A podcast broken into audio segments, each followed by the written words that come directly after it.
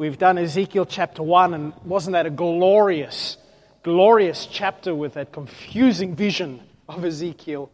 But the emphasis there on God is glorious, God is everywhere, God comes to his people, God has not abandoned them. Wonderful picture there. We moved on and we, we saw in Ezekiel 4 and 5 a bit of his drama a couple of weeks back. Remember how Ezekiel is a nut job who would probably lock up in Greylands. And yet, as he did this drama, it was out there because what God was about to do was out there. God was going to judge Jerusalem. And today, we, have we've, we've skipped a few chapters, chapter 6 and 7. Thank you, Ria. And we've gone forward to chapters 8, 9, 10, 11 of Ezekiel. Now, I'm not going to read all of that for you, but please go home and read through the chapters 8, 9, 10, 11. It's kind of all one vision, so it's difficult to break it up. And it's all linked in together. but you might have noticed that that's not what we read this morning. We read Deuteronomy Exodus 34, verses 5, 6, and 7. And then we read Revelation chapter 3, the letter to the church in Sardis.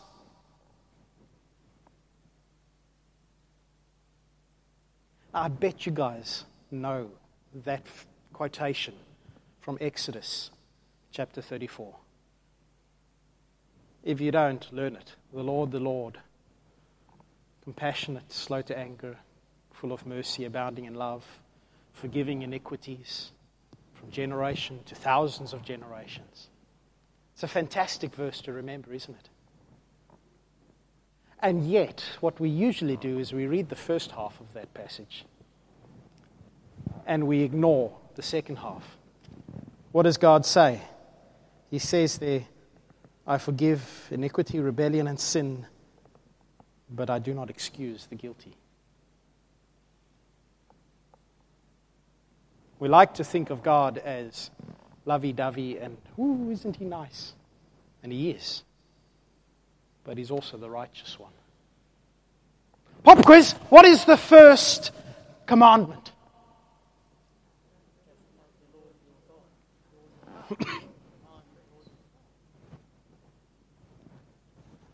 Almost. Almost. I heard it there.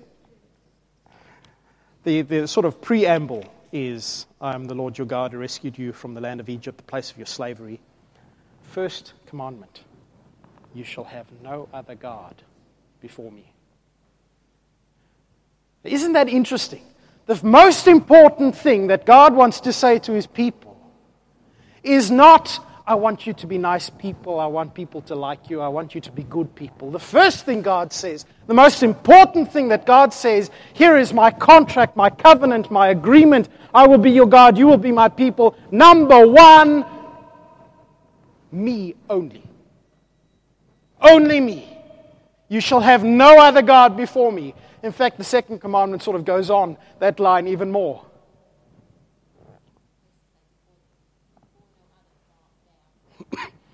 Yeah, before no other bow, thine knee, or any other part of you. So, what has this got to do with Ezekiel? And what has it got to do with Revelation? Well, I want to suggest to you, if you've been doing the Bible readings where we've been working our way through the book of Revelation, and we're going to come to the end of it during this week, and I hope you're enjoying it. But the book of Revelation shows us a picture of the return of the Lord. Tells us about the day of the Lord, the day of his judgment.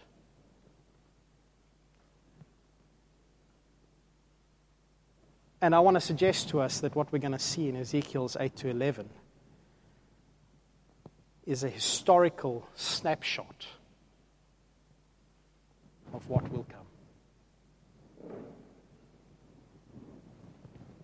And the reason there is going to be a day of the Lord is the same reason that there was judgment against Jerusalem and Judah. Well, let's have a look. Turn with me in your Bibles, if you would, to Ezekiel chapter 8, 9, 10, and 11.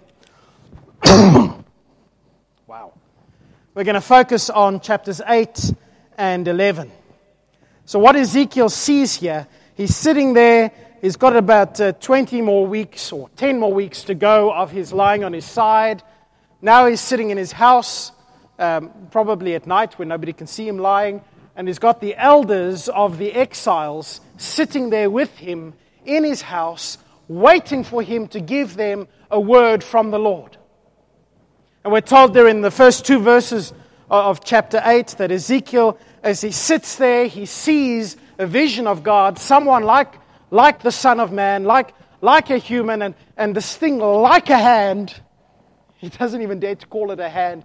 Comes and he feels like he's been lifted up by his hair. Remember, his hair at this stage is huge, long. He hasn't been cutting it at all. That comes 10 weeks later. Picked up by the hair, and in the spirit, he is carried away to Jerusalem. God is about to show him what is happening there and why there is going to be judgment on Jerusalem. I'm Going to explain to him why the city will fall.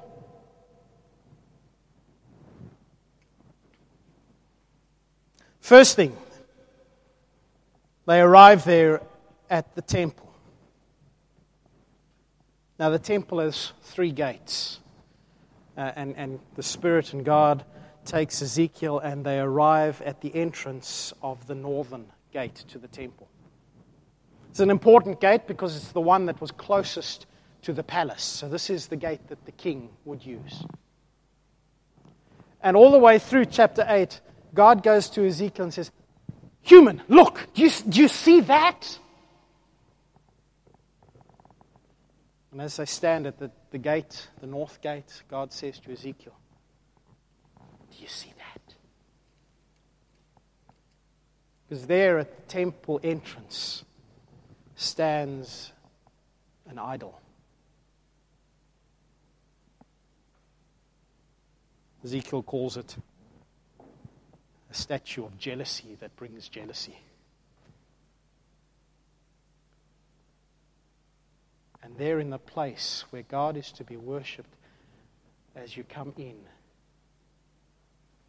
stands this thing as if to say, God isn't enough.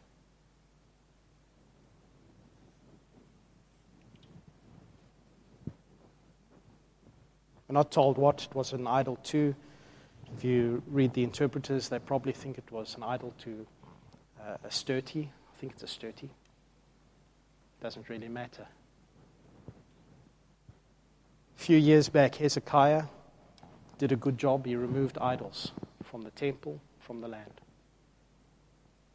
If you know your kings of Judah, along came King Manasseh, who was a right royal insert word of your choice. He not only brought the idols back, but he made it worse. He's the one that put the idol in the temple. His son was a chip off the old block, continued the tradition of his dad. Idol worship grew in the nation. Then we have an eight year old come along King Josiah gets rid of the idols, burns and crushes the one that Manasseh had put in the temple.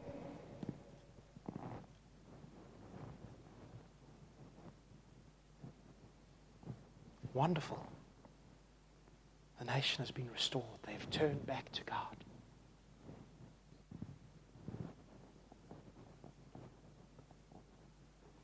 And yet God brings Ezekiel to the temple and there is an idol again.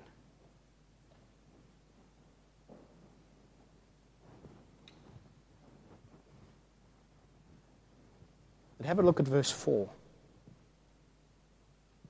I was taken to the north gate of the inner courtyard of the temple where there is a large idol that has made the Lord very jealous.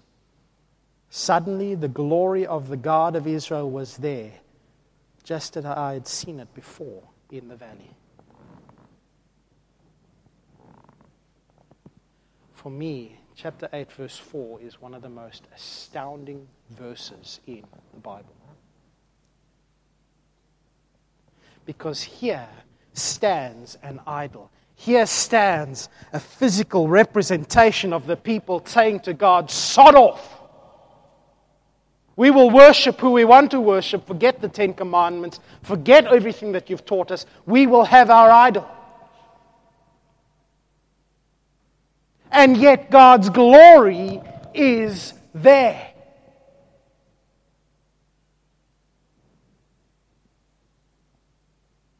And I think it's one of the most amazing verses because God doesn't get kicked out of anywhere.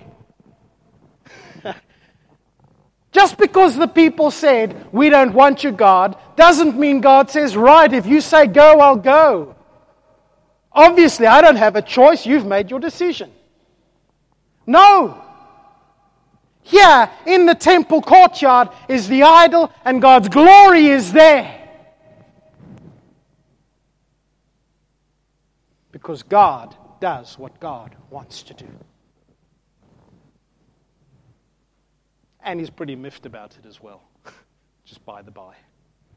Goes on, says to Ezekiel, Have a look, there's a wall there, and there's a bit of a hole in the wall. I want you to dig your way through this wall in the temple. And Ezekiel digs his way through, and he comes to the secret hidden chamber. And he finds a doorway, and he opens the doorway, and what does he see? He sees 70 elders of Israel. Now think back to Exodus again. Um, round about the time of the Ten Commandments at Mount Sinai. Remember what Moses did? He, he took 70 elders of the people up and they saw God and they did not die. And the reason they saw God is so that they could encourage the rest of the, of the people. 70 elders representing them then. 70 elders representing the people here. But what are the elders doing in this hidden room? They've engraved on the walls pictures of animals, most of which are animals which are unclean and slithering and horrible. And they're standing there burning incense and praying to the animals.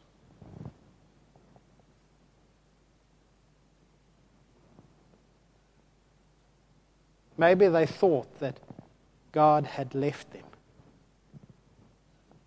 After all, the city had been ransacked, exiles had been taken. God must be powerless, mustn't he? In fact, they say God cannot see us, God has abandoned us. So we'll try and find help from a drawing on a wall. Idiots.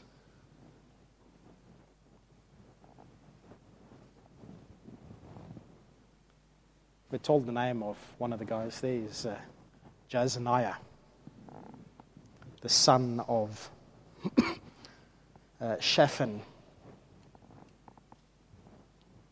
Shaphan was one of the King Josiah's major officials. He was a man of God. We're told about some of his other sons. Remember Jeremiah, around about this time, in Jerusalem itself, prophesying? one of the other sons of Shaphan, was out there protecting Jeremiah and making sure he didn't get killed. A godly family, you'd say. And yet we see here one of the children of Shaphan leading Israel away from God.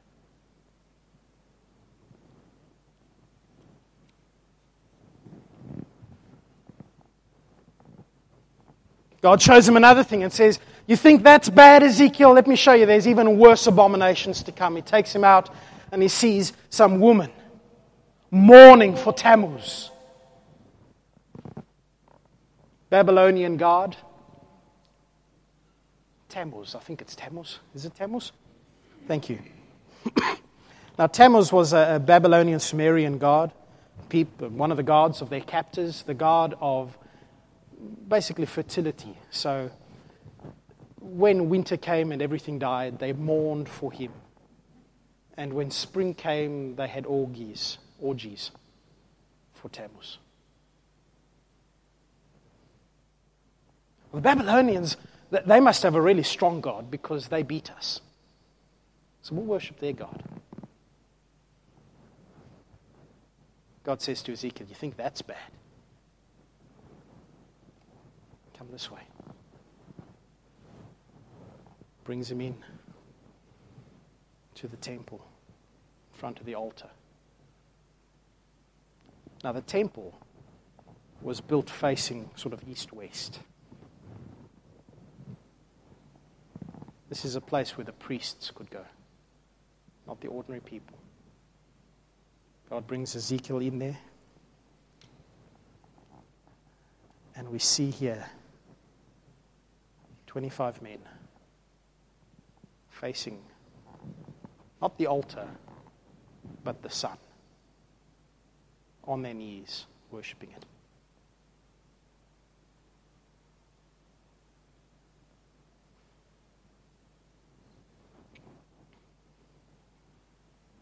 One of the things Deuteronomy 4:19 says, don't be idiots and worship the sun. Worship the creator of the sun. And I thought, wow, this temple works out well. We can repurpose it to worship the sun because it faces the right direction. And they turned their backs on God. And God says to Ezekiel, Have you seen this Son of Man? Is it nothing to the people of Judah that they commit these detestable sins, leading the whole nation into violence, thumbing their noses at me, and provoking my anger?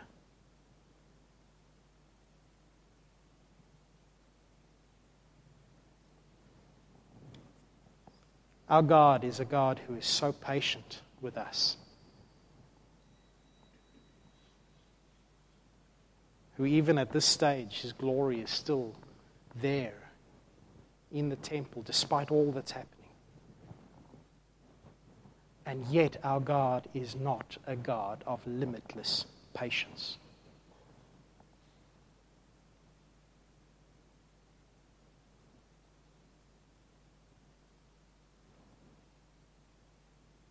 He says, There will come a time when I will respond. You know, as I, as I look at that picture of, of, of Jerusalem and the temple, what I sense there is in some ways so similar to the spiritual layout of society today. We have a pick and mix spirituality. So we'll take uh, just, just a little bit of Tammuz worship, a little bit of worship of the sun, maybe. Oh, I like snakes, so I'll worship a snake. Just a little bit of yoga. A little bit of a horoscope. That, that's okay, isn't it? Uh, yeah, I, I think I need a Buddha in my house. Rub its belly.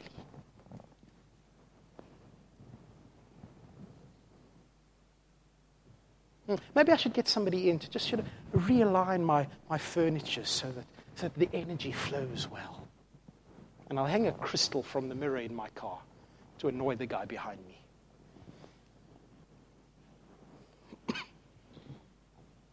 I'm exaggerating a bit, but I'm not really. It's all about choice. What works for me? Maybe I'll come. Maybe I'll, I'll follow Jesus for a while. And I'll follow him completely, but I don't like that particular aspect of the faith, so I'll just ignore that bit.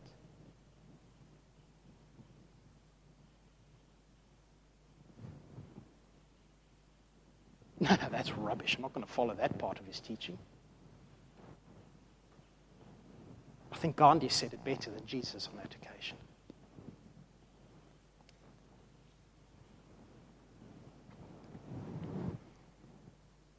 And the Bible comes into that and says, well, it's, it's not about what works for you, it's about what's right and what's wrong.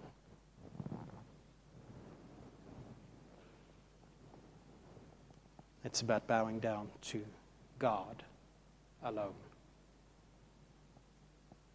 or bowing down to another.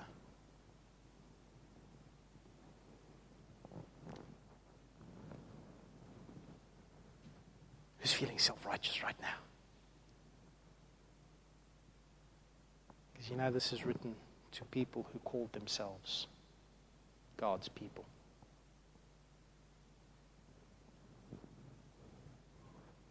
That's the frightening thing. And the letter we read to the church in Sardis, written to the church in Sardis. What did God say to them? He says, Well, you're dead. You go back a few verses, the church in Pergamum says to them, You guys are living immoral lives and you're allowing it in the church. Do something about it, or I will come and fight with you with a sword that comes from my mouth. Today's reading from Revelation, we see the final battle where the sword comes from his mouth and destroys all those who oppose God. And he said that to the church. That's stupid to worship the sun, gravings, idols, Tammuz. But it's even more stupid to seek after other spiritualities when we know the one who is spirit and truth.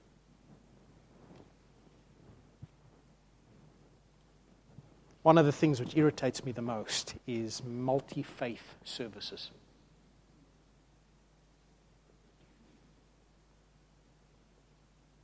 Because we don't worship the same God.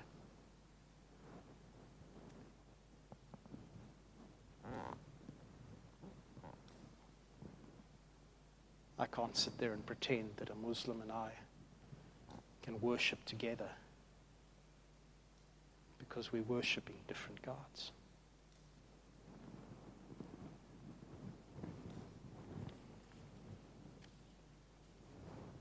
So, why do we do it? Why did they do it? They Chapter 8, verse 12, they did it because they thought God couldn't see. And they thought God wasn't enough. And they thought God wasn't powerful enough, strong enough, able to meet their personal needs enough.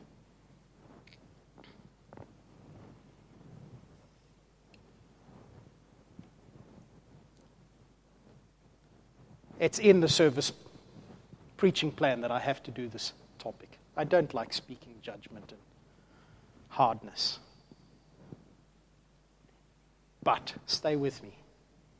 Because chapters 8 to 11 is not about the wrath of God, it's about the grace of God. Okay, let's move on. Chapter 9, we're going to fly through chapters 9 and chapters 10. Chapter 9, God said, This is enough, is enough. I am now going to pour out my wrath on these people. If they don't want me, if they want to live without me, then they will face me. And he says in chapter 9, he calls together six angels. And he says to these six angels, Your job is to go throughout the city. You are to destroy all of these people. They come from the north, they stand for the Babylonians that are going to come and destroy the city and totally ransack it.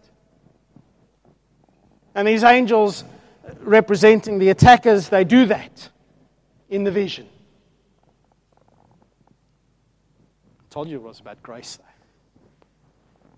Because there's a seventh person that God calls.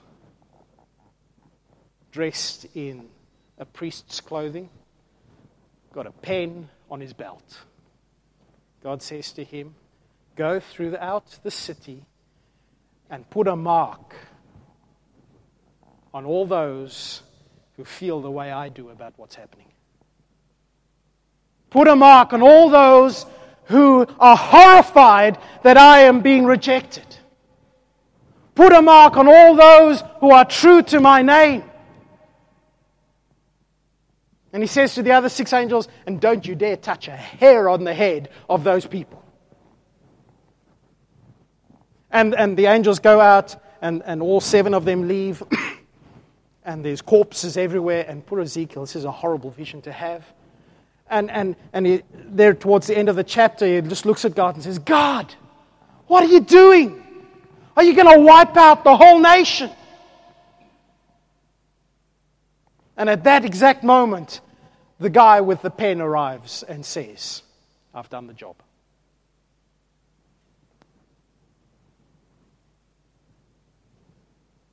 You going to wipe out the whole nation? No. But I will not let the guilty escape.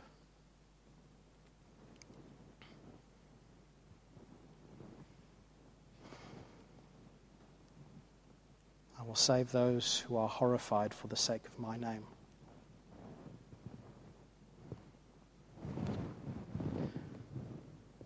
It's rather horrible, isn't it? Would you use this passage for evangelizing your neighbor?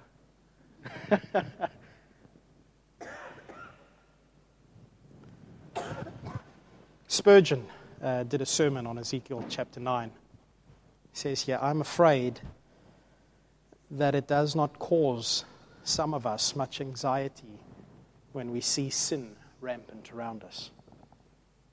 We say that we are sorry, but it doesn't fret us much doesn't cause us much trouble. Uh, it doesn't cause us as much trouble as would come to a lost sixpence or a cut finger. Did you ever feel as if your heart would break over an ungodly son? Spurgeon says, I do not believe that you're a Christian man if you have such a son and you have not felt an agony on his behalf. Did you ever feel as if you could lay down your life to save that daughter of yours? Says Spurgeon, I cannot believe that you're a Christian woman if you have not sometimes come to that.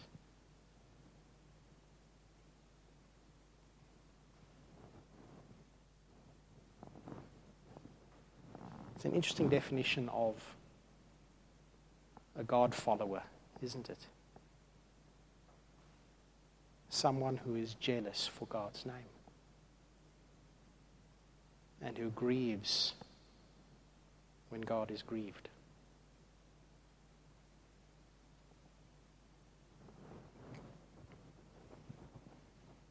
And rejoices when God rejoices.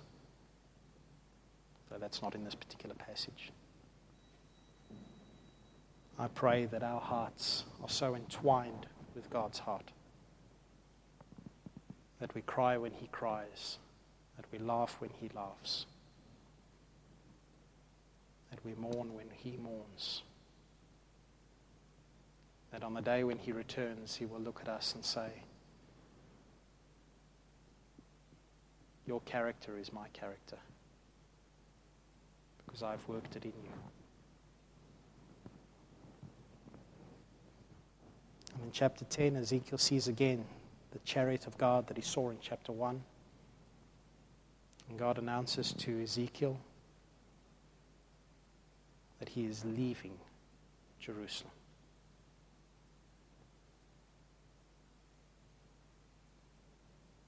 At the end of chapter 11, he leaves and he goes out to the Mount of Olives, the hill to the east of the city. And the glory departs. Ichabod, in case you're wondering what it means on your bulletin. It's the name that uh, I think it's Eli's Uh, stepdaughter gave to her son when the Ark of the Covenant was stolen by the Philistines.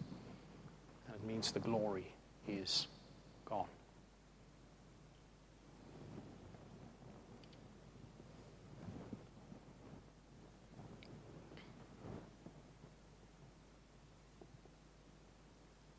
But then we see in chapter 11 the elders of Judah, 25 of them, people we haven't seen yet. They're standing there. We're almost done here. They're standing there. What are they doing?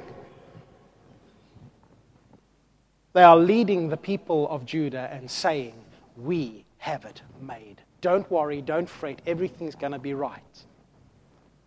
We are the choice cuts. Those who got taken away into exile, they're the scraps of meat. We are the choice cuts. We're in the pot. Ha ha ha ha. We're the good stuff.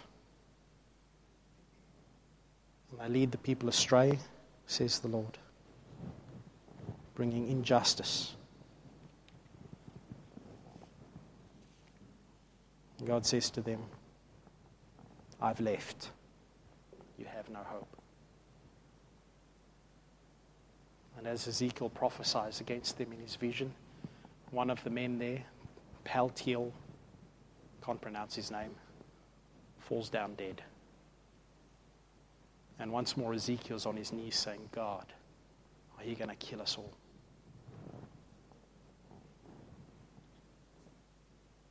I understand Ezekiel saying that. Because I'm sure that as he saw God's justice being done, he looked in his own life and said, Well, am I any better? You're going to kill everyone, Lord. Surely we deserve it.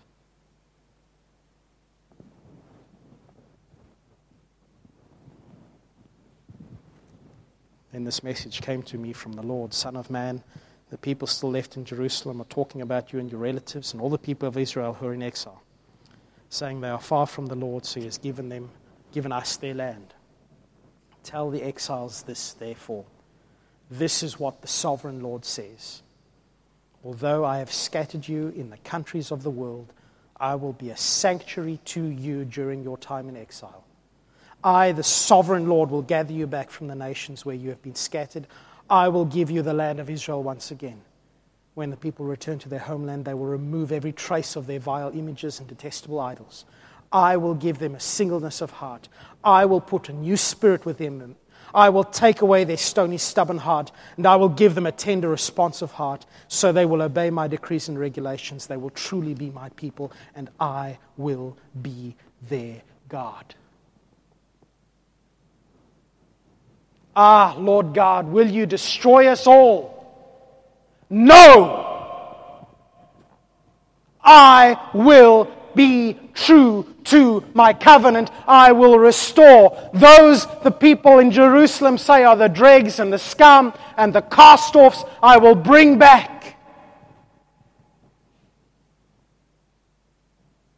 Because I am not only the God of wrath, I am not only the God who judges the guilty, I am the God of mercy, compassion,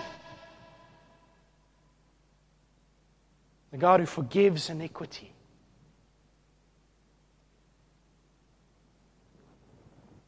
As he promised in Deuteronomy, if my people who call on my name, I think it's Deuteronomy, humble themselves and pray and turn back to me, I will save them and heal their land.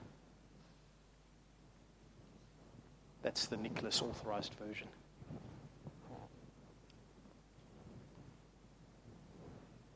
And what promises are those? I will be a sanctuary for you. The temple sanctuary is abandoned, but I am the sanctuary, says God. And I'm with you and I'm for you. I will gather you, I will return you, and I will give you the one thing that you lack a single heart and a single spirit. New heart, new spirit.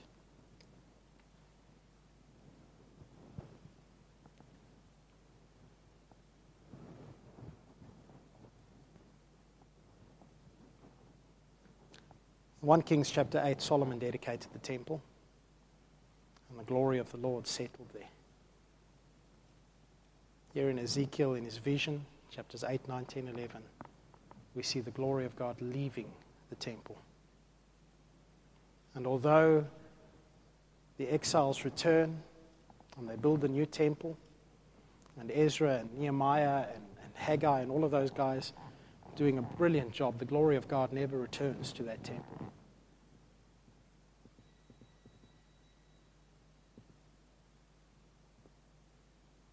Because the glory of God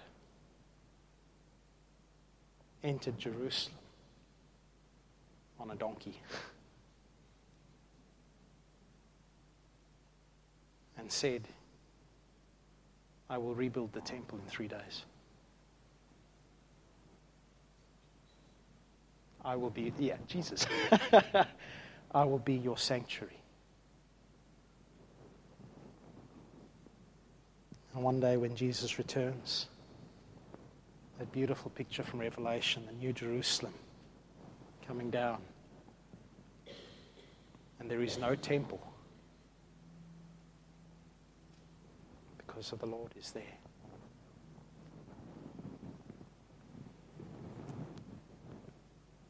And the promise of Ezekiel chapter 11, verses 16 to 20 will be fulfilled utterly. A new heart. Even now, we have a new spirit.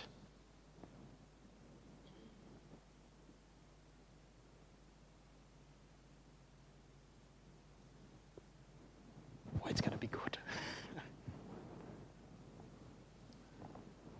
and Ezekiel at the end is probably grabbed by the hair again. I don't know why the hair had to be grabbed to carry him around, but anyway. And he returns back to his house by the Kebar River in exile to a people who are hopeless, the elders wanting to know, just give us some word from God. In the last verse of chapter 11, he sits down and he tells them Judgment is coming, but our God saves.